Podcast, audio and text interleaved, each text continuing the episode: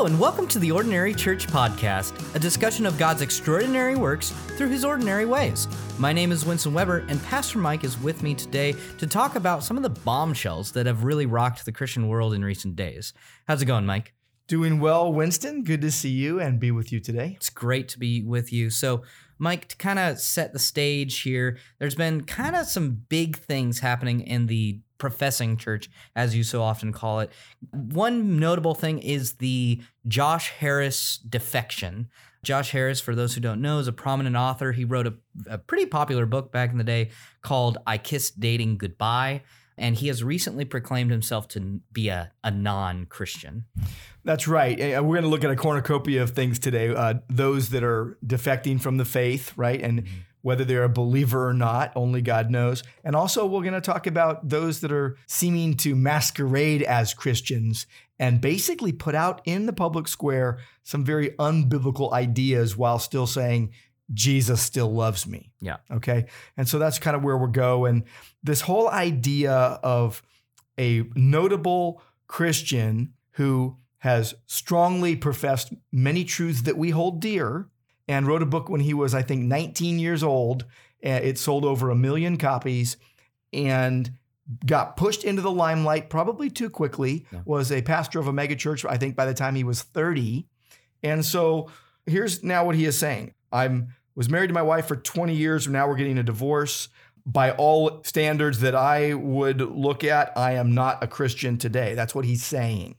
And you know, I've read so many articles this week. This this is what started our week this week. Monday is when this news hit. Really, it hit last Friday, Saturday, but it got a lot of airplay. It was on every major news outlet, and there were multiple articles on all the notable sites and basically they were they're going at it from all different angles. There are those that are you know outright applauding him because they hate Christians. There are those who are you know outright condemning him because they say well he was never a Christian to begin with.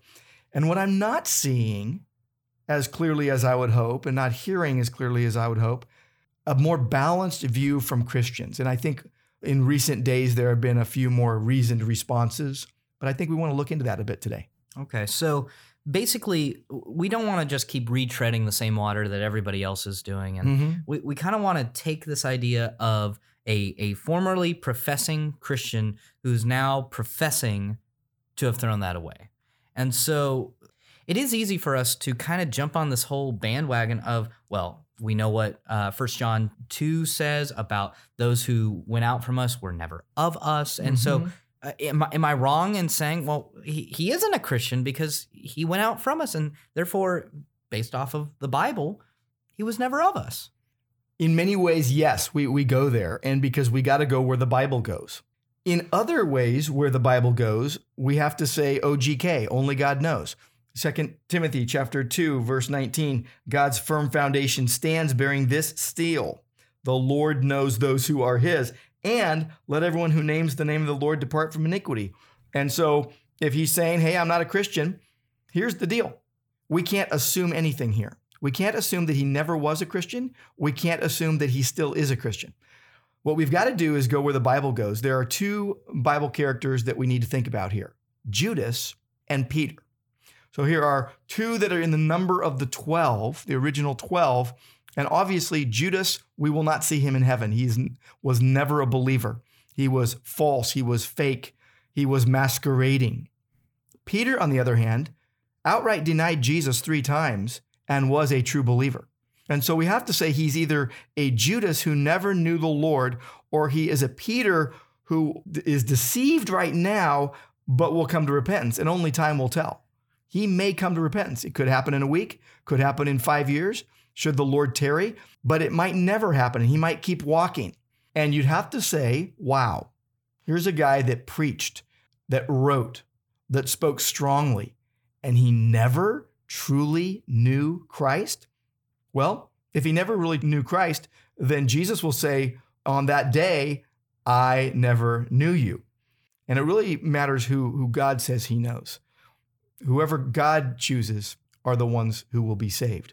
And so, whatever he's saying right now, maybe, maybe not. I think we need to treat him as an unbeliever by his own admission. But he's deceived right now. He's either deceived uh, to perdition. He's deceived to hell. He's he's not going to heaven, or he's deceived and going through a period of wandering, and he may come back to the faith. We just don't know that. Yeah, and it, it's hard for us to kind of put that in in our own minds because we we we don't see the future, right? Mm-hmm. You know, you brought up the two characters, Judas and Peter. We can know we know the end of the story for both of those guys, and so it's real easy to be like, ah, Peter, you know, he's denying Christ, but you Mhm. know, he's gonna come back. But in that moment, he's denying Christ, and in fact, in in John twenty one says that he goes back to his profession of fishing. Mhm. That's a big deal. He threw in the towel. Right. And Jesus had to bring him back and recommission him. So one of the things that's kind of concerned me is as I'm reading so many articles, you know, again, from from the far, far reaches of the universe where people are just celebrating his, you know, denunciation of Christianity because they hate Christians. And now they're going to celebrate this. And now he's going to become their their pet, their star. He'll get on the programs. There's the other end of the spectrum that's really our end of the universe where we say, look, we care about this. We we are grieving over this. Every time you hear of a notable Christian, we are saddened by it. We do not rejoice in anyone's downfall. But interestingly, they put it out on social media. They're, they're, it was all mood centered. It was all emotive centered. And so they put out their divorce announcement on social media with a mood photo. And then he did his next one with look, overlooking a lake or something like that. And it was all to generate emotion and to generate sympathy for their self centered things. Yeah. They Mhm. actually didn't need to make this public. Yeah. They didn't need to go out on social media and actually make this public. I heard hadn't heard anything about him or from him, you know, in months, years, whatever. I Joshua Harris was off the radar. Okay, he was a prominent pastor. Then in 2015, he moved to Vancouver to become a student and said, "I need to go to seminary." And at the time, I thought, "Well, good for you, young man." I, seriously, I was like, "Well, you know what? It's about time. Someone should have told you that before." Now, his choice of seminary or what he was going to study, who knows? Only God knows. But the thing that, that I'm missing in the conversation here is Christians saying maybe he's just really deceived and maybe he will be repenting. Now, I did read one article where someone said, we need to pray for this guy that he would repent. Yeah. But, you know, I've read a lot of articles that are like, well, this is clear. He never was part of us. Even a, a good friend of his said that. Hmm. Yeah, that's sad. And especially when throughout scripture, we can see all these different stories and parables of people who leave or sheep that leave. Mhm. And if they're a true sheep, they return or they are captured again by the love of Christ to be Yeah. brought back into the fold, right? The, the That's right. prodigal son is literally right. this story. It's not about an unbeliever, Mhm. it's about a believer who leaves and then comes back. Right. Real Christians repent. Amen. And the thing is, not repent on our timetable, but God's kindness leads us to repentance. And so a real Christian will repent. And that doesn't always happen the way or in the timing that we would hope.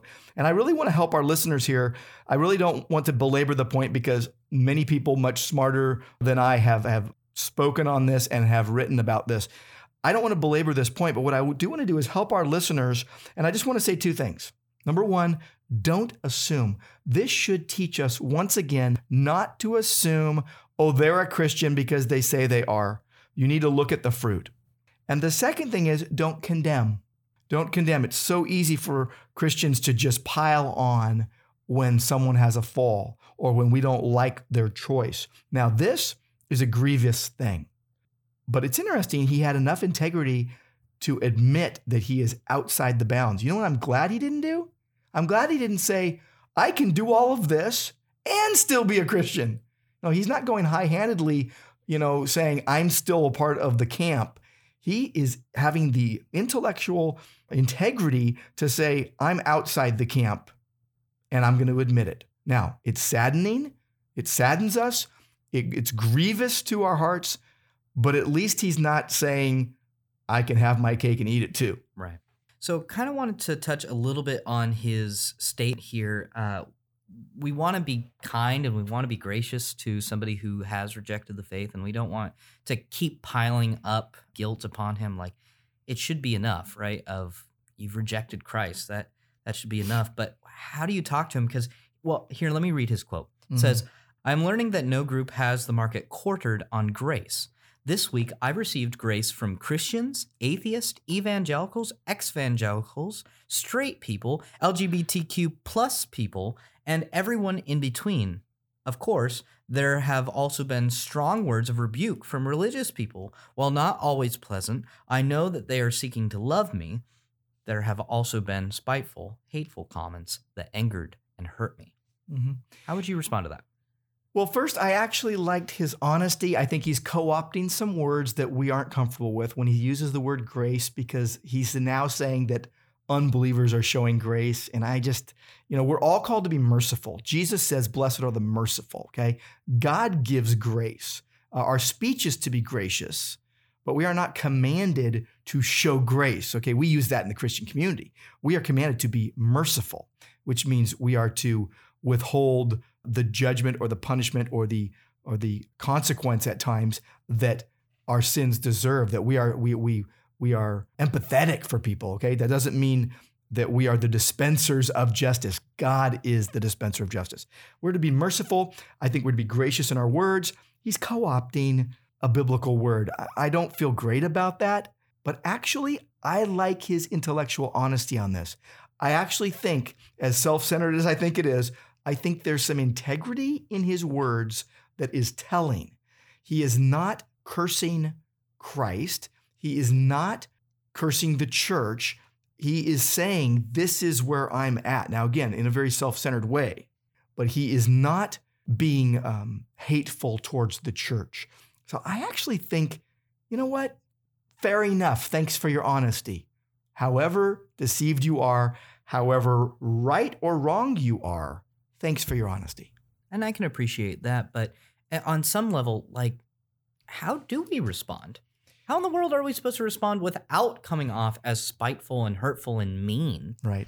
I don't think we should respond. Like I have, I didn't uh, put any comments in any of the articles I, I read. I just read them, and I I'm, my comments will come out in, my, in, in a sermon as an illustration, or maybe a podcast, or a podcast, yeah. or I'll talk to you about it, and I'll talk to other friends, my family, and so on. But I just think the response is I'm pausing here, but it's sobering. Mm. The response, here was my response Lord, where's my heart? Mm. Every time I hear of something like this, it drives me to the foot of the cross. It really does. It drives me to examine my own heart. This is what the Holy Spirit had Paul write to the Corinthians. 2 Corinthians 13, verse 5 Examine yourselves to see whether you are in the faith. Listeners, that's what you should do. Paul says, Test yourselves, or do you not realize this about yourselves, that Jesus Christ is in you, unless indeed you fail to meet the test? And so he's saying, I hope you find out that we have not failed the test. I'm praying for you. So it's like every professing believer rehearse the gospel. Make sure you're in line with the gospel. Make sure you truly know the Lord. Make sure it's not based on some thing you made up or someone told you that wasn't from the Bible. You know, first John chapter 5 verses 11 and 12 says the witness is this that God has given us eternal life and this life is in his son. He who has the son has the life. He who does not have the son of God does not have the life. Do you truly know Jesus? You know, if you don't know Jesus, today is the day of salvation. 2 Corinthians 6 2, behold, now is the day of salvation. Come to Christ now. Believe that he died for your sins, that he was buried, that he rose from the dead on the third day, that he is coming back. And that when he died for your sins, he was taking your place, taking the punishment your sins deserved, so that he could give you mercy. And just remember, when you receive grace from God, you are getting something you don't deserve. And when you receive mercy from God, he is holding back what you do deserve the full weight of the wrath of God against your sins. But the full weight of the wrath of God against sin went on Christ at the cross. If you believe in Jesus, then your sins were put on him. If you trust in yourself, your sins are on you. Yeah. Thank you for I, I always love hearing more of the gospel, right? We need to be preaching the gospel to ourselves regularly. So I do I do appreciate that. But mm-hmm. kind of shifting gears a little bit. Joshua Harris, is a person who is now proclaiming to not be a Christian. Right. But what about those who are proclaiming to be Christians who, for lack of a better term, are not living like Christians? I think that's worse. I think it's worse because now they're putting a mask on and saying, I'm a Christian. You need to celebrate and accept everything I say and do because, hey, Jesus loves me and I can do whatever I want. And that's really the spirit of the age. That is not the Jesus of the Bible that they're talking about. And you know, it's all over the place. You can we can pick whatever culturally uh, sensitive topic we want to pick right now, or what TV show, or what program, or you know, what movie, or what what celebrity is saying this, that, or the other. I'll just mention The Bachelorette, okay? And I have not Your favorite show. Yeah. no, I've not been a huge fan of that of the Bachelor Bachelorette franchise, okay? But let me say that I have done some how shall I put it? Scientific research. Research Yes. recently with my family and it sickened me. Hmm. Okay, it sickened me. And the part that got me the the most, if everybody wasn't a believer and they're just like being unbelievers, I'd be like, okay, there's a picture of depravity. Just like when I look in the mirror, okay? Or I look into my own heart and God sees me better than I see myself. But when someone says, you know, I can do this, that, and the other, and and how dare you shame me in any way? Jesus still loves me. They're not talking about the Jesus of the Bible. Now, I'm not saying that Jesus doesn't love them or anything like that. What I'm saying is you can't use the shelter or you know the little barricade of Jesus loves me and put it up in front of you and say, now this this basically protects me. This is my shield from anything and everything that someone might say that calls my choices in question. And so someone's making really sinful choices that the Bible condemns and then saying, and I'm still a Christian and Jesus still loves me. They've got their own brand of Christianity that isn't biblical Christianity. Hmm. And so they're co opting words. And only God knows. And one of the most common responses to that is, yeah, but Jesus ate with sinners. He hung out Oh with sinners goodness, so right. regularly and and all that. Like that's true, right? So That's absolutely true, but it's it's misusing that passage of scripture. Okay, Jesus was reaching them with the gospel, and people will say they'll put themselves in Jesus's place and say, "Well, I'm going to be like Jesus." That's not the point. He put himself in the sinner's place. Okay, now I'm going to get heated up here. Seriously. Uh, Jesus put himself in the sinner's place. He died in the sinner's place. So we don't say, I'm going to be like Jesus and hang out with tax collectors and sinners. No, I am a sinner who Jesus condescends to hang out with and actually dwell within because he chose me before the foundation of the world and he saved me.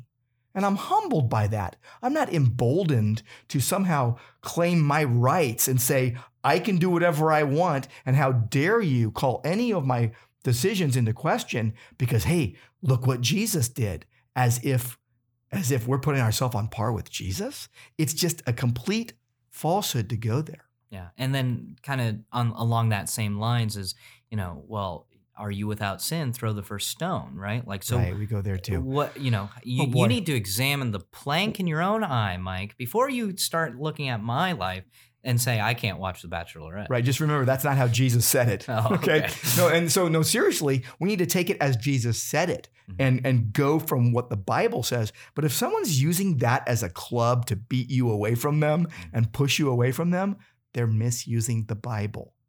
And again, we're not to turn around and condemn them or to assume things about them. We are so judgmental, aren't we? And what does James say? The judge is standing at the door, the capital J judge. And it's not you or me. I think we need to be really discerning and we need to watch our own lives. That's what the Bible says walk circumspectly, watching carefully the way you walk, not being unwise, but wise. So we need to be discerning. We are not to be consumed with judgment on people. Like I said, oh, I don't like this show. I don't like what they're doing. It's true. I don't. Well, they could look at me and go, that guy's a freak. You know, that I don't like that guy either. And so again, I, I realize there's a element of you want to be discerning. You don't want to to be judging people's hearts all the time. I don't know what's in their hearts. There could be real believers, and there probably are real believers on that show that look back and repent and confess their sins. And there's probably some that are in this middle ground of I'm a Christian and I can do whatever I want, and they're not even aware of how deceived they are. And then there's others that are fully deceived and they know it and they're pretending.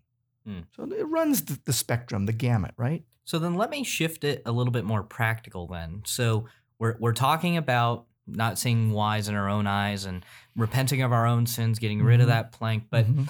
Is there ever times where we need to confront people with their sin of like look you you are not acting in line with how a christians ought to act. I mean what should we do in that situation? We should do what is wise and biblical. And we're not always the one called to do the thing the bible says to do. But if you're close to the situation and you are aware of a situation and you don't deal with it, you could be disobeying God because you don't want to face an uncomfortable situation. Uh, let me read you something from 1 Thessalonians chapter 5. It says this We ask you, brothers, to respect those who labor among you and are over you in the Lord, and admonish you, and to esteem them very highly in love because of their work. And then he says, Be at peace among yourselves. So the body of Christ to be in harmony, just like I keep saying in Romans. This is all about a har- harmonious church that's zealous about the gospel, living it and sharing it. But then he says this in verse 14 And we urge you, brothers, admonish the idle, encourage the faint hearted, help the weak.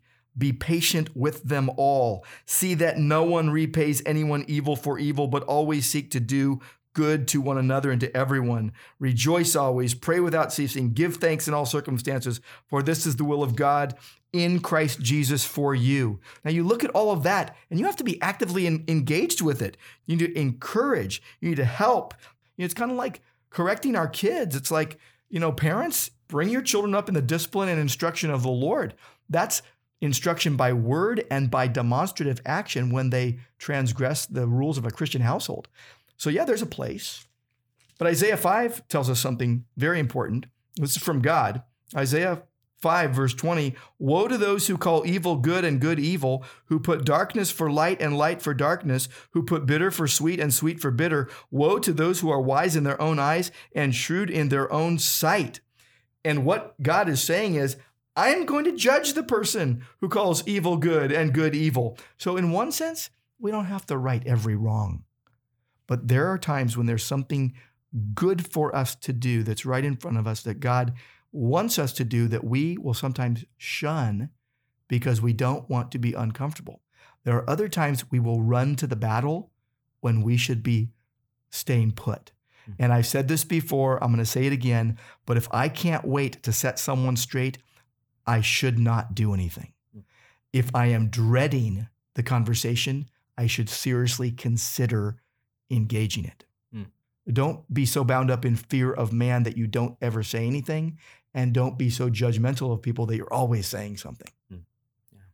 Well, thank you, Mike. That that's been very helpful. It, it's good to hear these things. It's good to remember that you know if if we have somebody who in our own lives who has fallen away, we need to be praying that you know turns out they're they are a Peter and not a Judas, that they are a prodigal, and it's also good to remember that we need to be so saturated with gospel that we plead with these other people who are not living the way that they ought to, especially if they're confessing to be Christians. That's right. Uh, what does Paul say in Second Corinthians? Maybe we just close with this, but what does he say in Second Corinthians 5? In verse 17, if anyone is in Christ, they are a new creation. The old has passed away, behold, the new has come. All this is from God. Like God saves people who through Christ reconciled us to himself and gave us the ministry of reconciliation. In Christ, God was reconciling the world to himself, not counting their trespasses against them. And here's the beautiful part entrusting to us the message of reconciliation. Therefore, we are ambassadors for Christ, God making his appeal through us. We implore you, that's a strong word. We're begging you on behalf of Christ, be reconciled to God. Why? Because for our sake, he, the Father, made him the Son to be sin who knew no sin, so that in him we might become the righteousness of God. And it continues on into chapter six. Working together with him, then we appeal to you, another strong word, we appeal to you not to receive the grace of God in vain. For he says, In the favorable time I listened to you, in the day of salvation I have helped you. And then these words Behold, now is the favorable time. Behold, now is the day of salvation. And then Paul says this we put no obstacle in anyone's way. We're servants of God. That's what we've got to do. We've got to appeal to people. We've got to appeal to them, to implore them on behalf of Christ to be reconciled with God. Yes, to be reconciled to God, to not be satisfied with how they act and how they are now, but instead to long to be transformed into the glorious image of Christ. Amen. Amen. So, thank you so much for joining me, Mike. I really appreciate it. And for all those out there listening, if you'd like to contact us, maybe talk about this episode or a past episode and how it's made you think, or if you have any questions, anything like that, go ahead and email us at ordinarychurch at gmail.com. Thank you for joining us, and we hope you'll join us next Thursday as we remain faithful, even in the ordinary.